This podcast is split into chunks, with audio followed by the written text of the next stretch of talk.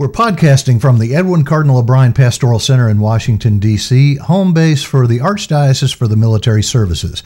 I'm Public Affairs Officer Taylor Henry. Today it's my great honor to be talking to Father Colonel Eric Albertson of the U.S. Army. Father Albertson, welcome. Great to be with you today, Taylor. And the Catholic priests who've served in the military have established a great tradition of being out there among the, the troops uh, even in combat zones. And you are certainly a living example of that. Uh, you were injured in battle uh, in Iraq in 2004. You sustained a concussion. That's correct. Can you tell tell me about that? How did that happen? Well, one of the challenges on the battlefield as a chaplain is to try to mitigate risk. So we don't do anybody any good if we're too forward. And as non combatants, we have to make sure that we're located where security can be provided.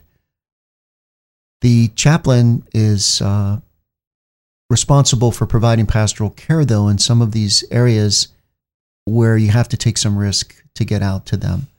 So, uh, standard way that they operate is you have a forward operating base, and then you'll have some satellite bases surrounding the various uh, area with uh, facilitates security and movement between different locations. So we were on our way to, oddly enough, an outpost called Combat Outpost, and uh, they had been hit uh, quite routinely.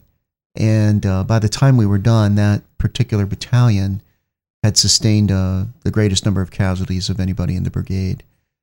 There was a, a mission that was going on that was going to uh, require greater uh, concentration on that part of the battle space. So the brigade commander directed that I go out and uh, pre- be prepared to provide Catholic coverage and some additional support to the unit ministry team, the chaplain and uh, chaplain assistant that were assigned there. So uh, we were en route, and uh, while we were en route, we were ambushed. It was a uh, combination of small arms fire and some um, multiple IEDs, and uh, three of them went off. The third one hit our vehicle. Um, it knocked me out temporarily. Uh, I woke up when the vehicle landed. It apparently had gone up on two wheels and then came back down. And uh, that's when it, it jolted me awake. Uh, but, you know, your hearing is lost and you're trying to make sense of what happened. And we were able to push back into the uh, uh, compound and uh, the vehicle the tires had been blown out and there had been some damage to the rear end of the vehicle but it was still drivable. And uh, so we, we got into the compound. It turns out there really were no other injuries. So i was in the right rear of the vehicle. That's where the explosion hit. And when we got in i uh, i tried to shake it off. Um, you know we're checking on all the troops make sure everybody's good. I'll hook up with the unit ministry team there. But i i uh, just experienced some dizziness and uh, some additional back pain. My hearing wasn't coming back right away. And then some nausea, you know, you're just not feeling well.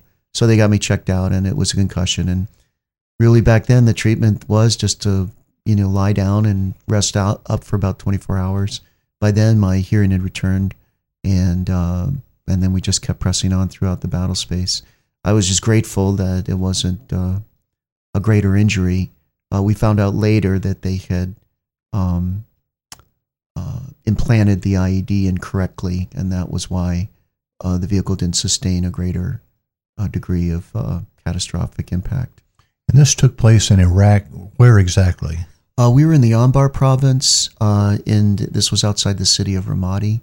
So that would have been west of Fallujah, which was west of Baghdad. And this was back in 2004 when the battle was going full guns. Yes, it was. Uh, uh, the insurgency was picking up.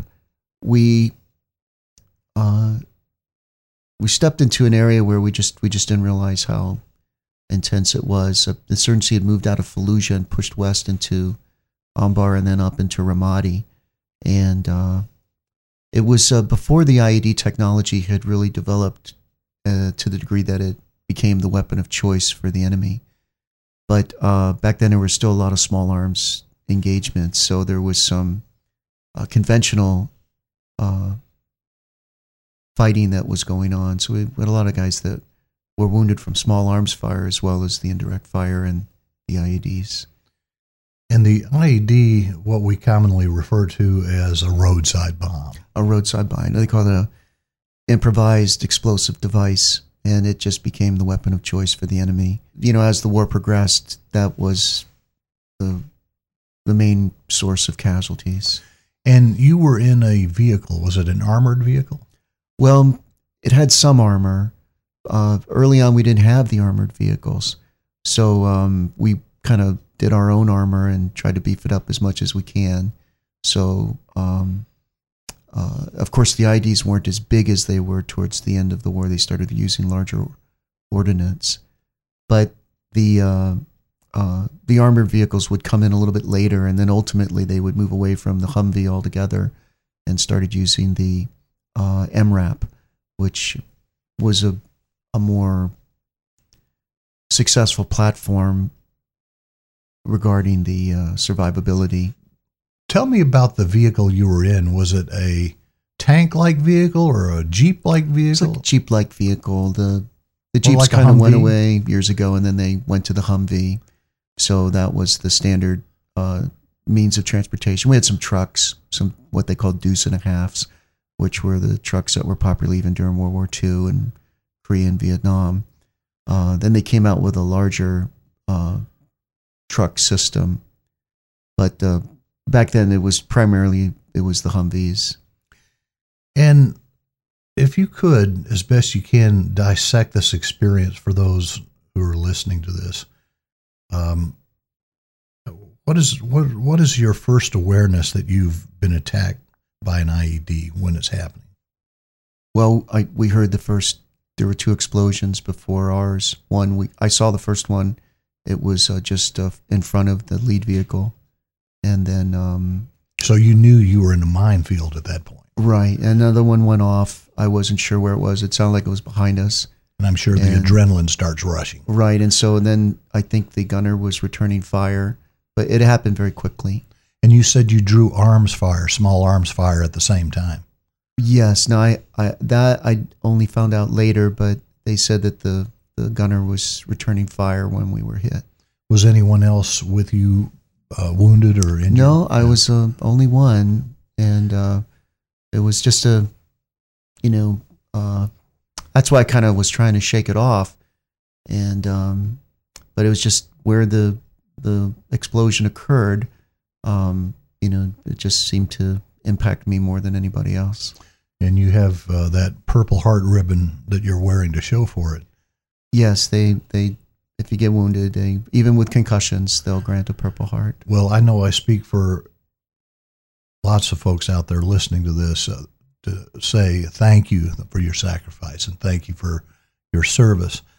Um, putting your life on the line like that is a is a true act of valor and and uh, for which uh, the nation stands in great appreciation. And I just want to express that here today.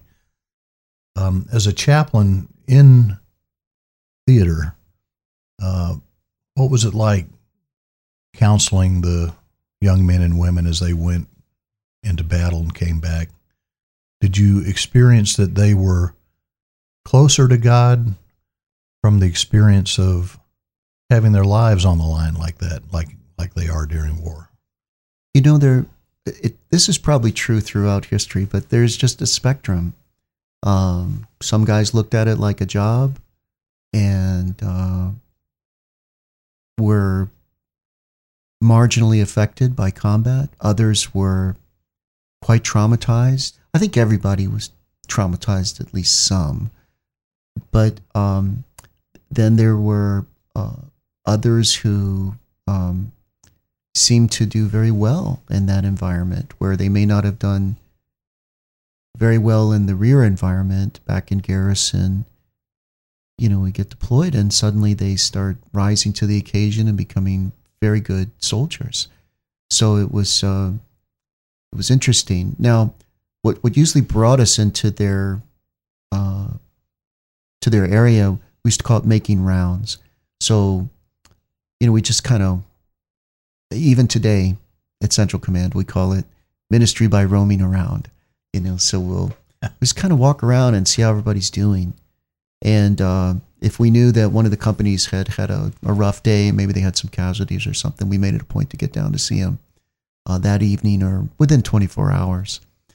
And because we had uh, relationships established with a lot of these soldiers, um, you know, prior to the deployment and so forth, by training with them and getting to know them uh, back when we were in garrison together, um, the chaplains were, were fairly welcomed. You know, sometimes they were a little bit antsy or whatever, but for the most part, they they always welcomed us, and and then we just start talking with fellas. And sometimes they would talk, sometimes they wouldn't, but they always appreciated us being there. We routinely offered a prayer, and uh, sometimes we'd have one of the uh, sergeants say, "Hey, you really need to talk to you know Private Jones or whatever. He was really rattled today. You know, either one of his friends got killed, or one of his friends was wounded, or he had a close call, and he's kind of just a little bit unnerved by it all, which anyone would be. So, you know, we maybe one of us or both of us swing by and see him. And a lot of times all you had to do was just say, you know, how you doing? And then you just sat back and they would do the talking. So, um, I, but it was a very interesting pastoral care environment because the work of the soldiers is, you know, if we're trying to bring security to a specific area and we expect to make what they call contact with the enemy, this means they're going to be involved with some shooting and the taking of human life. So, um, early on in the fight, there were some interesting counseling sessions where, you know, the guys were talking about that, especially if somebody had killed someone for the first time and, you know, they're processing it or you know, in the course of a day, they killed several people. But, you know, it's the nature of the fight. Um, so you kind of help them process that. And, uh, you know, uh, a, a, common theme was like, you know, the, there was an element of remorse that, you know, why did it have to come to this? You know, that was probably somebody's relative, brother, father, you know. But you know, there's also the acute awareness that, you know, this is what it means to be a soldier. And if you don't respond accordingly, they will. I'm sure police officers go through uh, similar processing if they're engaged with a, a shootout. And I, I, I suspect police chaplains have similar counselings. But it's a very unique counseling arena because you know, in the typical pastoral setting, you're not going to encounter that. So, helping them to understand, for example, the difference between killing and murder. Now, I always do this you know, before we roll out because in our country, we tend to mix up those two terms. So, we'll say, let's say a TV show is going to talk about so and so, the serial killer. Well, he's not really a serial killer, he's a serial murderer. And so, it's just a very simple moral analysis. You know, killing is the justified taking of guilty life. Murder would be the unjustified taking of innocent life. So, um, but helping them to understand that gives them a certain sense of purpose and refinement of their actions morally on the battlefield. You know, and then even to take it a step further, you know, that the Hebrew word is, and the commandment is, thou shalt not murder. It isn't thou shalt not kill. So, you know, there can be justifications for taking human life, the battlefield being one of them, a police officer in the line of duty being another. Um, you know, I know it's controversial, but maybe a, a, a, somebody breaks into somebody's home, a family man defending his family. So no one would argue that in those circumstances. Um, but you know, if somebody says this isn't for me, well, then we have conscientious objection. I've helped people get out of the army because over time they realized no matter what the circumstances were, they would not be able to take a human life, which is admirable. Okay. But again, it just shows at least a relative incompatibility with the military if they're going to be in the forward areas. I'm sure, you know, be same with a police officer. So we wouldn't put that person out on the street. That person would be part of the support component for the police department where they wouldn't have to be involved with making that type of choice.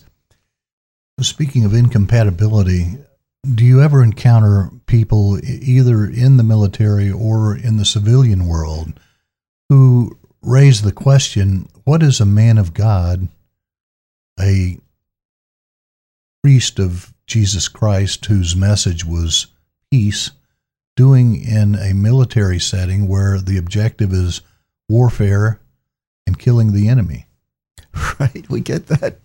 Sometimes people wonder but I always remind them, first of all, that the chaplain is not a combatant. Okay, so we're not the ones involved with the killing or the blowing up of things. You know, I can still remember when I was in the basic course, we had a, a senior commandant for the schoolhouse reminded us that, you know, the people we will minister to, their job is to blow things up, seize territory, and kill the enemy if necessary. you know, so, um, uh, you know, it's just a very unique pastoral environment. But um, the, the way I've always tackled it is um, we pray for peace. Everybody prays for peace. In fact, I would say that the people that love peace the most are the soldiers because they've seen what an absence of peace looks like up close and personal.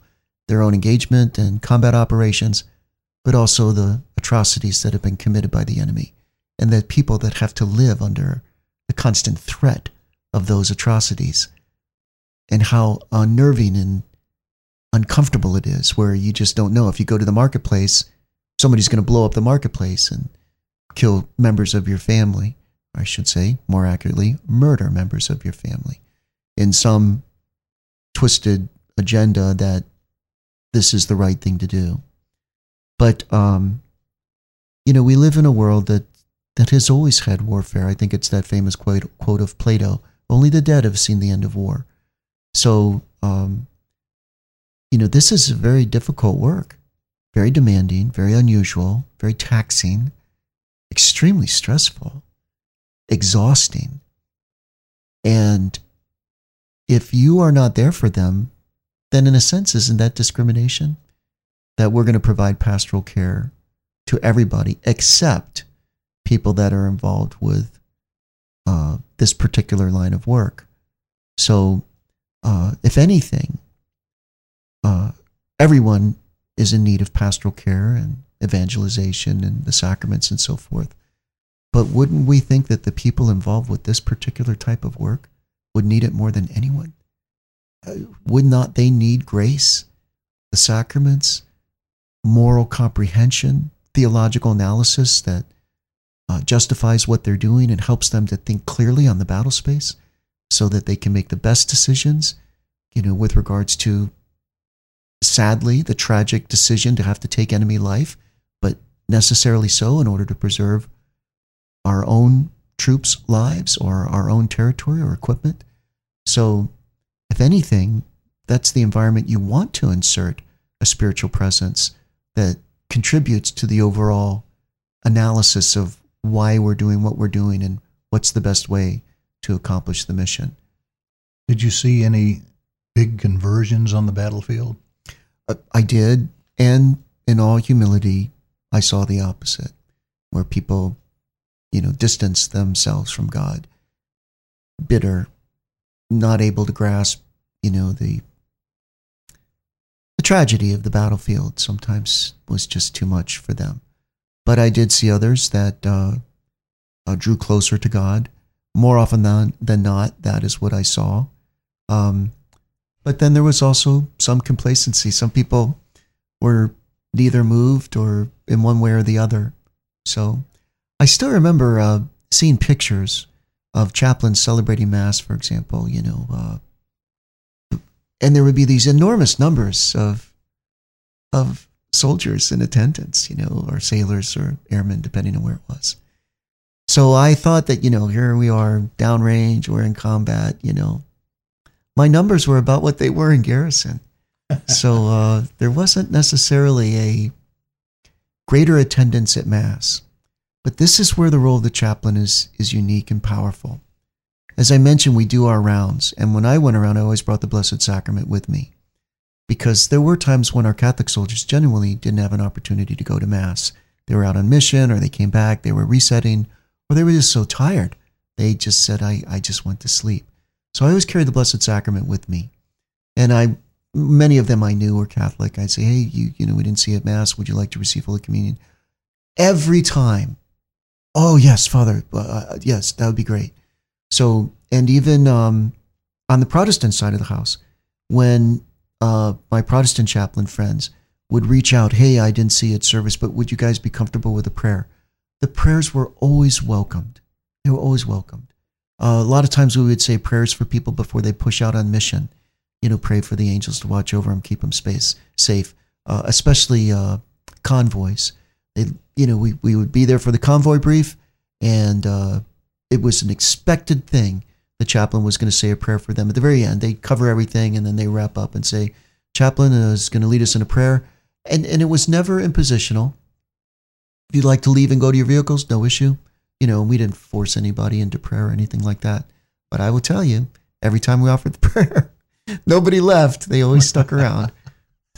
So, in the last few minutes we've got left, Father, uh, so tell me about your personal story. How did you come to find your vocation first as a priest and then as a chaplain?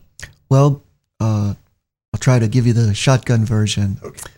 Uh, it's a fascinating story. I grew up Catholic. My mom very devout, and made sure we went to mass every Sunday. My father was baptized Catholic, but he had left the church and my grandmother did not raise him in the faith, so he never received the sacraments outside of baptism. And so growing up, we all went to church, but my dad didn't. So that kind of left an impression on me. I never went to Catholic schools, CCD, for 11 years, but it was the post council years.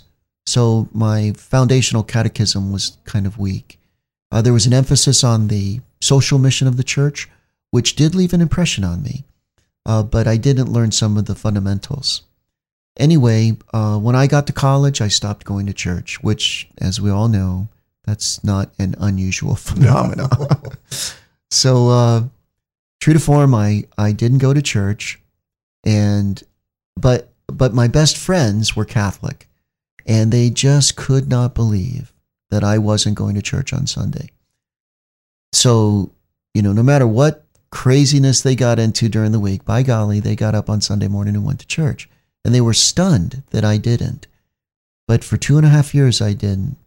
And they would like pour water on me and jump all over my bed, play loud music. I mean, they just made it miserable for me, but I just was stubborn and didn't go. Till finally, uh, they had a great strategy. You want to marry a good Catholic girl, don't you?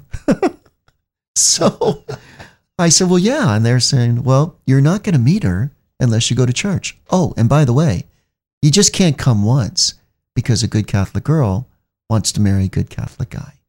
So I said, Okay, you win. So I started going to church. So I went to church with them uh, one weekend. Then the second weekend that I went, it was Vocation Sunday, unbeknownst to me. And the priest gave a very short sermon and he said, you know, if God's calling you to the priesthood or to be a religious, a brother or sister, a monk or a nun, uh, what you need to do is say a prayer after you receive Holy Communion and just ask Him, Lord, if you're asking me to do this, just let me know. And He'll let you know. God bless you now. And he sat down. I was like, wow, we're going to get out early tonight. I still remember it was the vigil mass. And uh, so I did what he asked me to do. Lord, if you want me to be a priest or a brother or a monk, just uh, let me know. Amen. And I had a St. Paul experience. It was just goofy. I couldn't shake the thought. And I started laughing to myself. I thought it was hilarious. Me, a priest, ha ha ha. But it was almost like a Chinese drip torture, you know, uh, the priesthood, the priesthood, the priesthood the priesthood. It was like this relentless thought that I just couldn't shake. So it was keeping me up at night. It was the first thing on my mind in the morning when I would wake up. It was on my mind all day long. I was so troubled by it that after about a week and a half, I went down to the church there. This was at West Virginia University, and they had a Newman Center, and uh, uh, the Paulist Fathers were assigned to the ch- to provide uh, a priest there. And I know I remember his name was Father Kenny, and I go, Father Kenny, I think I've been hypnotized. so, uh, and we talked about it, and it was a clever strategy because I already, sadly, Father Kenny, I thought gave boring sermons, so I was like, this is why I didn't go. but it was the guest priest that came in and gave that sermon, and it was so short, I listened up, and before I had a chance to say he's boring, the sermon was over.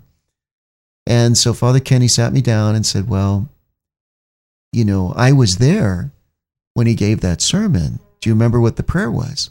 And I said, Yeah. And he goes, It was what? Well, Lord, if you want me to do this, let me know.